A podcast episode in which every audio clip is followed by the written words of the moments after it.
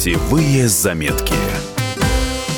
Здравствуйте, в студии Валерия Лысенко. Когда все европейские столицы объезжены, курорты все включено, порядком надоели, нужно искать более интересные места для отпуска. А еще лучше устроить себе приключения для настоящего путешественника.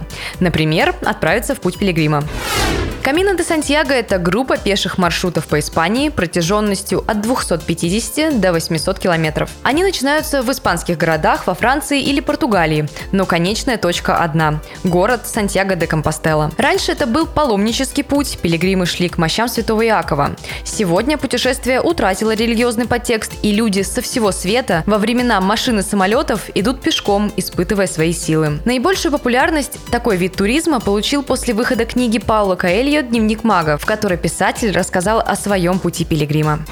Маршрутов много. Одни переходят в другие, разветвляются, так что вариант найдется для каждого. Самый популярный – французский путь. Начинается в деревушке Сен-Жан-Пье-де-Пор. Но он и самый долгий. Чтобы пройти эти без малого 800 километров, нужно потратить больше месяца. Поэтому подойдет он не всем. Ну а если отпуск стандартный, две недели, выбирайте португальский путь. Он несложный, большая часть дороги лежит через равнины. Точка старта – город Порту. Комфортно проходить в день около 20 километров. Помните эту цифру, когда будете собираться в дорогу. В рюкзак лучше положить только самое необходимое, чтобы не усложнять свой путь.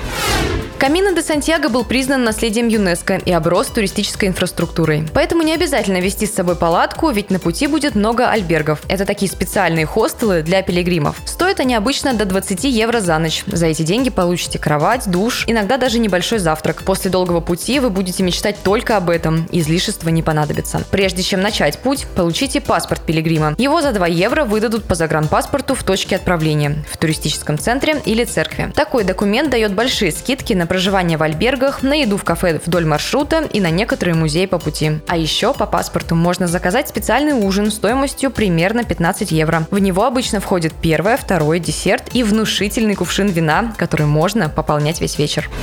Большинство путешественников отправляются в путь пилигрима в одиночку. Это отличный способ, чтобы разобраться в себе и испытать себя на прочность. Но это совсем не значит, что вы все время будете одни. По пути вы встретите сотни людей, многие из которых могут стать вашими друзьями друзьями. И не переживайте, если не владеете иностранным, ведь язык жестов здесь поймет каждый.